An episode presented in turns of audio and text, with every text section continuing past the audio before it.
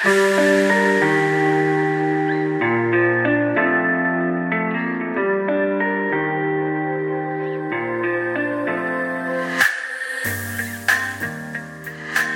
everyone, and welcome to A2I Dyslexia podcast, uh, which has been kindly funded by European Social Fund and um, Education Skills Funding Agency. We have an amazing topic today, and we're going to be talking to uh, Crispin Wilson, uh, who's a diplomat at Foreign Office Commonwealth Development Office. Uh, Crispin will be sharing his journey of dyslexia and why he thinks it's really important for um, workplaces to recognize people with dyslexia and do the best they can to support them.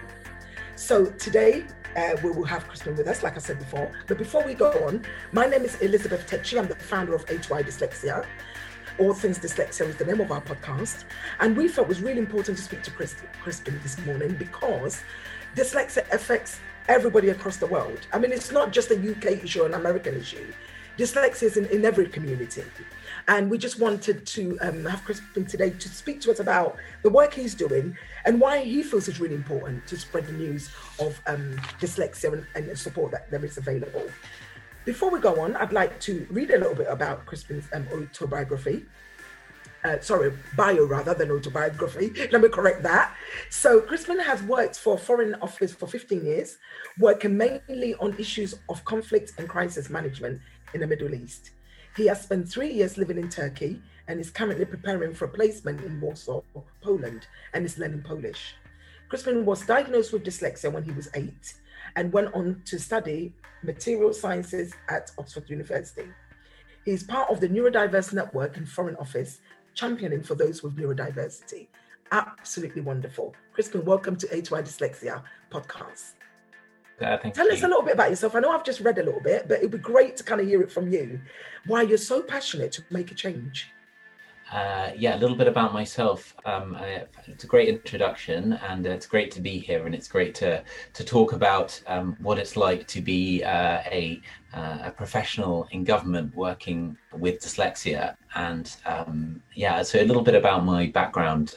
I uh, I grew up um, uh, in Winchester, which is on the uh, in the south of England. Uh, I had a uh, a mum who was a, a GP um, and two older sisters. Um, one of one of whom was also is also dyslexic. Um, and as I was going through my education, um, it became clear that that that that I was having similar challenges to those that that she was having.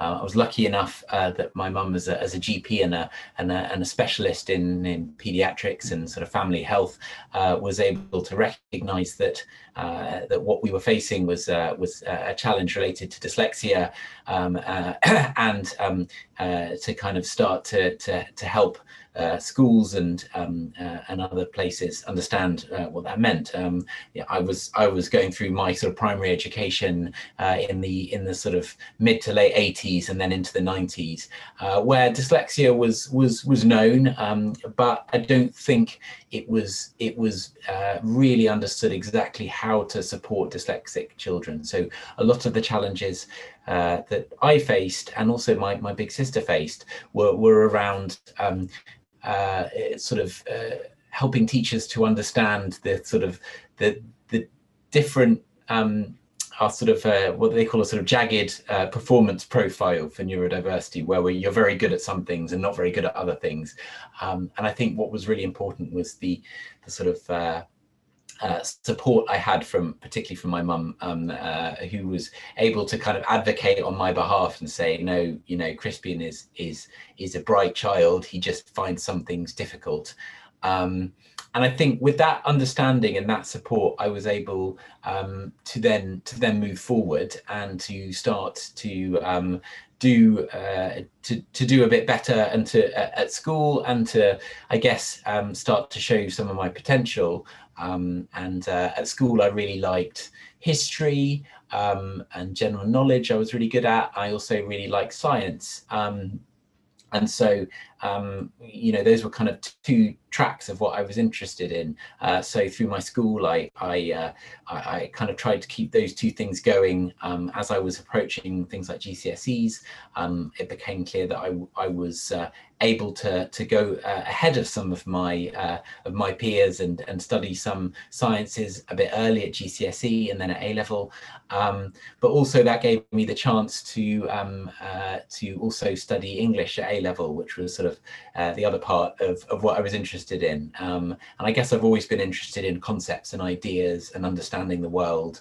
Um, and uh, and then um, when it came time to choose uh, what I was going to do next, I, I um, went to university um, and uh, I decided to choose a science degree. Um, I think mainly uh, partly because I was good at science, but also partly because I thought, well, uh, I want to get a job when I leave uh, university. And if you do a science degree, you can kind of do anything. I wasn't sure if I wanted to be an engineer or if I wanted to go into something in, you know, government or politics. So I thought, well, if I do, if I do a science degree, I've got that technical background, I can pretty much do anything with it um, when I when I leave left. So, so yeah, as I said, I did studied studied uh, um, material science. Um, so really the science of how, how what, what things are made of um, and how you use them in engineering and um, specialized in sort of biomedical sciences so things like hip implants and better hip implants um, really enjoyed that but kind of got to the end of it and thought you know what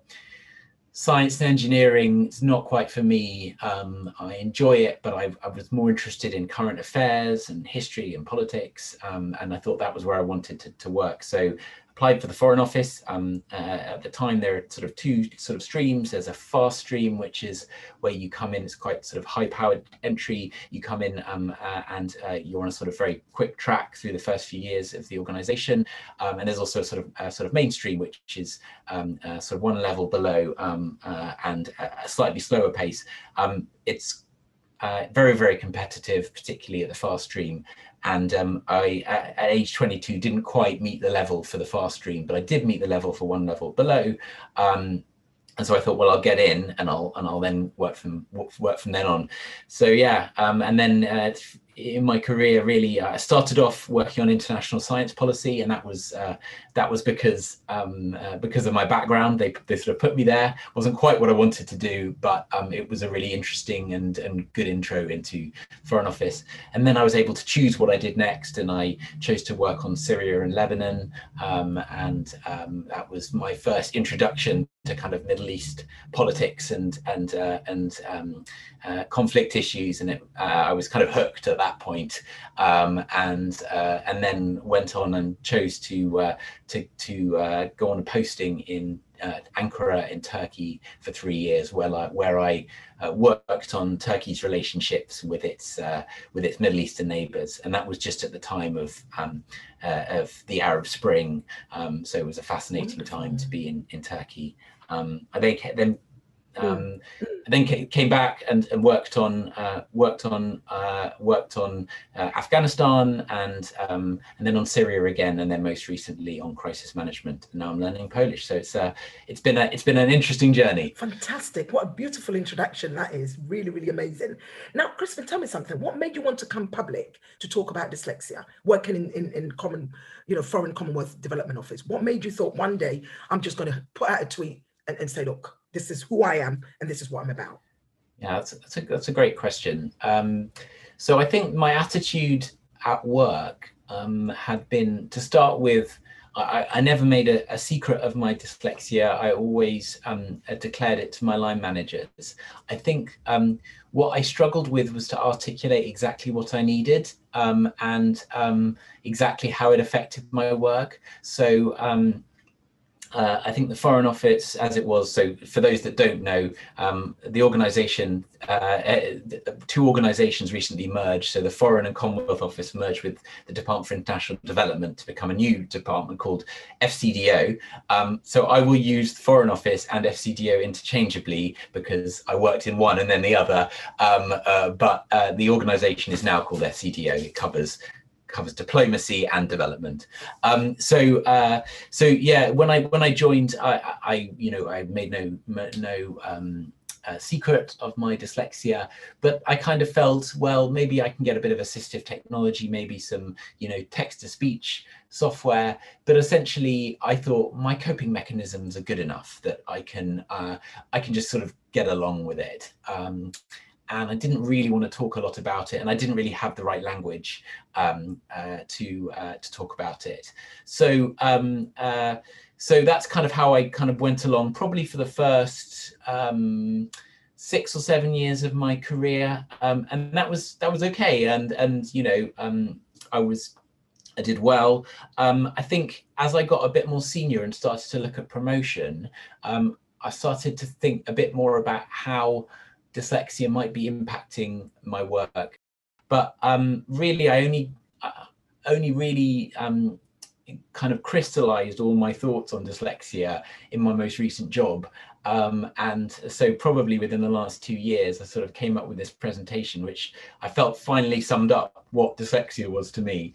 And um, and and I gave the presentation to my um, kind of department within what was the Foreign Office, and uh, it went down really well. So I thought, well, I could turn this into a Twitter thread because I was sort of getting into Twitter at the same time, and um, it, it kind of took off from there. So yeah, I've sort of become more and more confident about talking about it. Really, mm-hmm. yeah, because there's not many people that really want to publicly come and speak about dyslexia, the condition, because they may find that it might impact on their work or somebody might look at it differently. And I think really I just really want to applaud you for coming, you know, for publicly speaking about uh, this condition that um, can one it can you know somebody with dyslexia will excel to great things but it, there is a downside as well that if if you haven't got the help you need in a workplace and so forth it can cripple you and I think I've been at both ends, you know, um, and I think that that's been really amazing to to have seen that Twitter. I thought, wow, you know, we, we have to get Crispin on our um, on our um, podcast just to kind of encourage more people. Just for our listeners, the title of this podcast is "Reaching Your Full Potential," and of course, during COVID nineteen, there's been a lots and lots of challenges, and um, we you know we were kindly given this funding uh, from uh, the Educational Skills Funding Agency, and we're, we're working with um, we have a work uh, a workshop with which is all done online now, and some of them it's about people getting into work you know, and how do I disclose my dyslexia in the workplace? What help is there for me? And I think it's great that, you know, we're speaking to you today, just to let people know that it is possible, you know, there is hope out there. Now, let me go on to my next question now, Crispin. What has been your main challenge for you as a dyslexic in a workplace? What's one of your main challenges? Yeah, so I, I think um, um, uh, working in government and particularly in kind of international relations, um, uh, it's a very sort of paper-based um, uh, kind of way of working. Not so much physical paper, but you know, email, text-based way of working. Lots of um, lots of writing, lots of um, lots of email back and forth. Um, you have to write sort of uh, briefing notes for ministers, or maybe you have to write a reply to a parliamentary question, um, uh, you know, and um, uh, you have to be, maybe you have to write a sort of press line, um, uh, and all those require you to be uh, accurate and um, concise and um, and you know really kind of uh, um, aware of the impact of what you're what you're writing. And i think so there, there are sort of two challenges there. There's the taking in lots of information and then there's the uh, uh, getting it back out again into the into the into the real world um, uh, through various means. And then I guess the other thing is is how do you uh, as I as I became more senior become a manager as a dyslexic. So you know. Um, being a, a kind of uh, desk level, entry level person, you have jobs to do, but you don't have to sort of necessarily manage a lot of people or keep a lot of of balls spinning in the air. But when you become a manager, it's not just about you; it's about your team and how do you um, how do you keep track of everything? Um, and I think those are the kind of been the big challenges that I've faced is is taking that information, communicating it effectively, and also um, and also uh, kind of multitasking and keeping track of lots of different things all at the same time. So how, how, how do you actually get over that hurdle? Because I remember when I was um, in my sort of mid twenties, or 30s, I think it was. I was actually, I saw that mainstream job that you're talking about, you know, mm. with the Commonwealth. Mm. And I think it was a big campaign that we're recruiting. And I remember that I really wanted to apply. But one mm. thing that put me off is, you know, the bulk of paperwork. I was thinking, how the hell do you get over that? Yeah. You know, and how do you do that? And for that reason, I didn't even bother to apply for such roles. Yeah. So, um, how do you actually overcome those challenges? Because for me, sometimes you need to ask for help. And if you're a manager, could you keep asking for help? I'm wondering. You mm. could, but then how does that sort of make you feel in terms of self confidence? How have you dealt with that?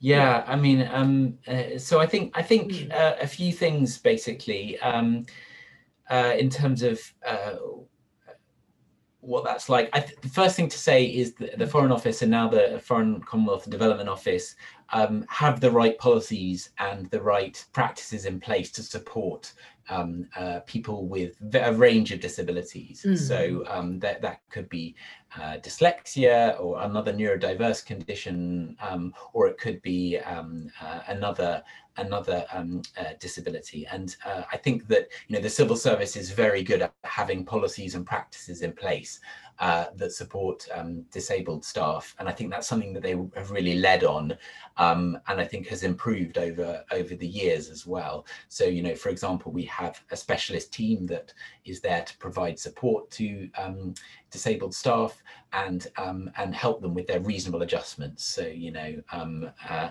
the idea that uh, you uh, you ask for what you need to kind of help level you up with everyone else, and then you you you perform in the same way. So I think that that's been a really good place to start. Um, uh, um, and then I, I think um, uh, really then it was it, was also really helpful having the support of um, a dyslexia advisor like Joe Todd, um, and then um, uh, also, as I say, just starting to be able to work out how I talk about my own dyslexia.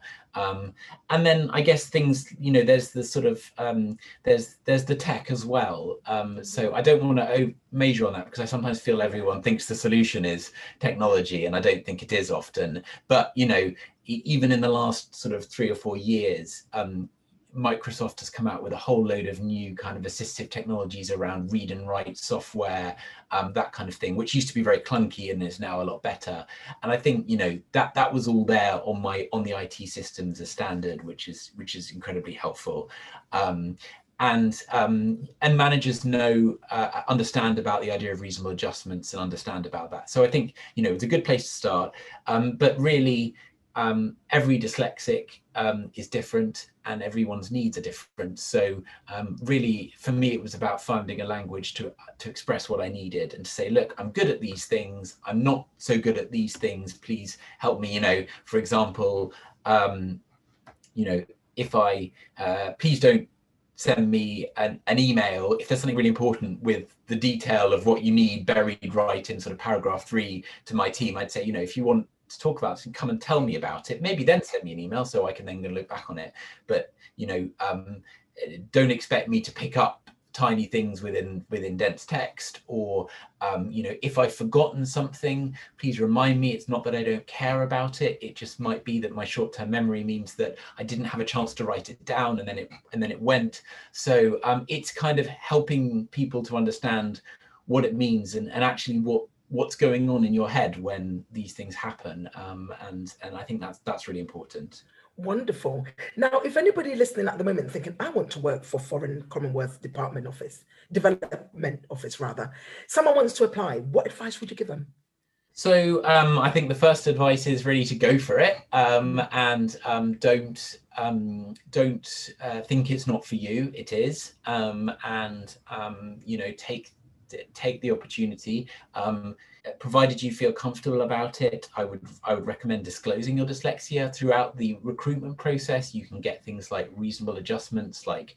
extra time or different um, display technologies for um, for for doing the. There are some tests that go through that you go through. So I think. Um, you know, uh, go for it, do that. Um, I think um, the thing that uh, I would also focus on is, uh, you know, try and work out what your strengths are and try and play to your strengths in the application process. So, um, whatever those might be, and then think about, you know, what bits you find harder and and how how can you um, what strategies can you put in place to maybe make sure that those don't trip you up too much? Um, and, um, and and i think that's also really important. So wonderful. Wonderful. Because you actually champion don't you? You champion for for um shall i call you a dyslexia champion? For the the company you work for. In other words you're bringing change. So you're the voice of the department you work for, I'm assuming, or I could be wrong. Uh, mm. to a certain extent, I mean, I, I try not to be a, a spokesperson for every uh, dyslexic because I think everyone's different. What I've tried to do is is is create a network um, of people that are on uh, a really a network of neurodiversity. So trying to link up because um, so many of these um, uh, conditions are are overlapping you know dyslexia with adhd with autism with tourette's or, or other things. And so i think it's it's it's better in some ways to talk about it and to talk about it in the positive so i think one of the challenges with disability has been that generally it's been talked about in the negative this is what i can't do this is what i find i find hard and i think you know that's fine but actually what is really good is when you can say look you've got these people in your organization that have this amazing untapped potential. Um, let's go for it. And um, I've been really encouraged by the Made by Dyslexia campaign um, that Kate Griggs um, has, has, spearheaded, and, and, and I think that's really been able to recast dyslexia as, as a as a strength. Um, and I've taken a lot of encouragement from uh, other, um, you know, organisations across government. I already mentioned GCHQ, but um, uh, if you Google them and dyslexia, you'll see all kinds of videos about how they use dyslexic staff to make a difference in their sort of critical national security um, mission. So um, yeah, I, I think um, it, it's about starting to to, to talk about um, dyslexia and neurodiversity difference, saying, look, it's not just, it's not that you have to, you know, these are people you have to put up with or they're going to make your life harder. It's you need these people in your organization. They're going to make your organization better. Um, and um, uh, so let's talk about how we, how we work together to make Absolutely. that a reality. And I totally agree with you on the fact that you use your strengths, you know, use your strengths to the best of your ability. What you are good at, keep driving for that. And perhaps what is a weakness, you ask for help and get someone to support you. And I know what that feels like with dyslexia, dyscalculia, and having dyspraxia. I actually 100% get where you're coming from. Now, my last question before we round up: What advice would you give to a 15 year old with well, dyslexia? Um, I guess I guess it's a it's it's a pretty kind of uh, important time in life, and you're kind of going through education and that kind of stuff. I mean, um, I think I think what I would say is, look, you, your brain is wired differently. Um, it's it's really really good at some things and it finds other things harder and that's not your fault. That's not a failing on your your part. That is the way that society is set up. Most people's brains are not wired like yours so the world is not set up for you and that that's hard and that can be hard at times. But um, uh, everyone has strengths and I think what I would encourage 15 year old is to think about your strengths and your passions. What do you really care about? What motivates you? What do you want to do?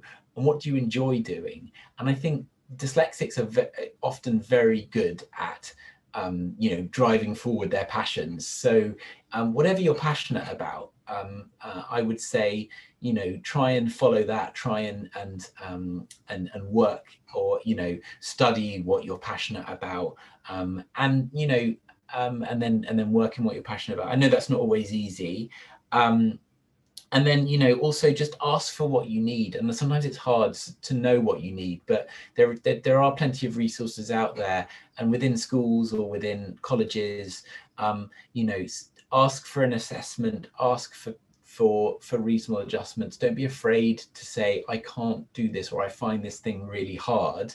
Um, uh, and also don't be afraid to say to say what you want to do and what you need to do. But yeah it's it's um I think it is holding on to that. I think one of the challenges with dyslexia is holding on to that self confidence, because um, you can your confidence can get knocked at times, and say, you know, actually, no, I'm really good at some things, and you know, uh, any school, university employer would be lucky to have me, um, and I'm going to talk about how how we can make this, you know, how how how I can you know how we can do the um, how we can work together and how we how I can show off my strengths um, as best I can. Um, and yeah, and and yeah, just to sort of hold on to that idea that uh, you know it, what you have is a real difference that can be a huge strength. Um, uh, and um, you know, kind of perhaps try and, and think of yourself in that way as someone with a different strength uh, rather than just something that needs to be overcome or got rid of or whatever. It's part of you. You wouldn't be you if you weren't dyslexic. So um, and that's why people you know that's why your friends love you. That's why your family love you because because you're you. So just um, go out there and be you and ask for what you need when the rest of the world uh, doesn't quite get get where you're coming from right wonderful. That's absolutely fantastic. Now you're learning polish aren't you crispin? Yes yes, yes at the moment am, yes. Right how's that going so far? And if well how is it going? And having dyslexia and learning another language how has that been for you?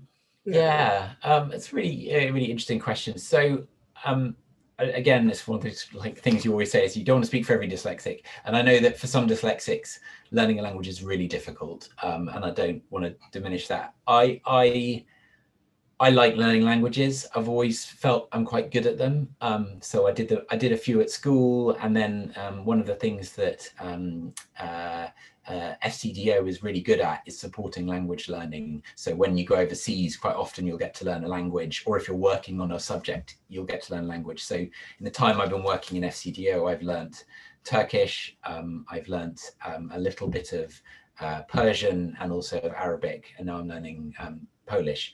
But um, and um, uh, so I enjoy it, so that's a good thing. You know, I'm playing to my passion. Um, uh, but um, uh, it's it is it is quite hard. I've I've been trying to use as much assistive technology as possible, so a kind of multi-sensory approach. Um, you know, things like flashcards, um, electronic flashcards that have pictures and that have um, audio on them as well. Lots of YouTube videos.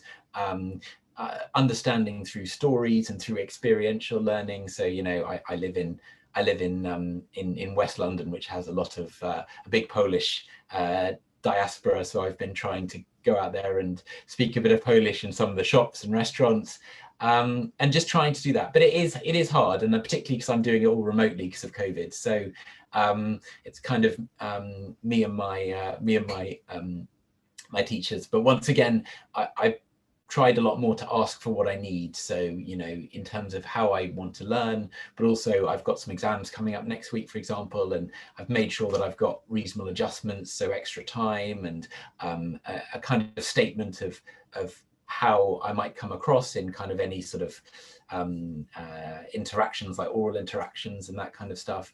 Um, uh, so I think um, all of those things together have been quite good. But it's um it's it's hard work as well. Um, and I don't, you know, I never want to diminish how hard sometimes you have to work as a dyslexic to uh, to make your progress. So I don't want anyone to come away with the idea that I've breezed through everything. Um, it can just be hard work at times, and what I'm trying to learn is is is how to be how to be um, kind to myself and to not expect too much of myself of course. Um, when I'm when I'm trying yeah. to do something. And to be honest with you, Crispin, I agree with you 100%. It's not plain sailing. We make it sound like, yeah, great, you know, dyslexia is a superpower. Go out there, it's a gift. Go and unlock your full potential. And then you sit back and think, actually, that's great, but how do I do this? And I 100% know where you're coming from. Crispin, thank you so much for being part of this amazing podcast, Reaching Your Full Potential. You have been absolutely phenomenal. The advice you've given us, where you're working at the moment, the encouragement that you've spoken about, people that want to be able to work for diplomat become a diplomat at um, Foreign Commonwealth um, Development Office. Perhaps there's hope out there and perhaps they can do it now. Thank definitely. you so much. Is there anything you want to say? Yeah. So I just just uh, I wouldn't be doing my job properly if I didn't do a sort of bit of a plug for how, people might be thinking, well, how do I apply? Um, and um, and so you know uh, what I would say is just uh, um, uh, if you Google um, FCDO or Foreign Commonwealth and Development Office, um, and uh, working working for us, uh, then you will find a link to the pages, and that'll give you all the latest up to date uh, information. Um, and it's not just about being a diplomat now, of course, within FCDO, we also now cover development. So it's all things around international development, but also technical specialists, uh, IT, um, HR, all of those kind of things. Um, so there, there's a huge amount out there, um, and please, you know, we'll try, hopefully we'll try and get some links into the uh, into the video as uh, into the recording or below in the in the description, so that you can uh, you can go there. But please do um, do put yourself forward.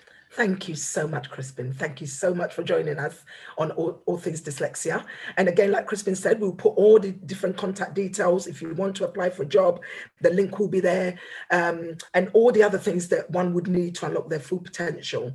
Um, it's just been phenomenal. Thank you so much and um, keep up the good work you're doing and keep being such an inspirational to so many people. I'm so inspired by listening to your story. I can now say to a young 15 year old, yes, go and really go out there and, and spread your wings. Thank you, Crispin. Have a fantastic day. The Aspire to Inspire Dyslexia podcast, All Things Dyslexia, is funded by the European Social Fund and Skills Agency. It's produced and distributed by Salt and Pepper Productions, presented by Elizabeth Takyi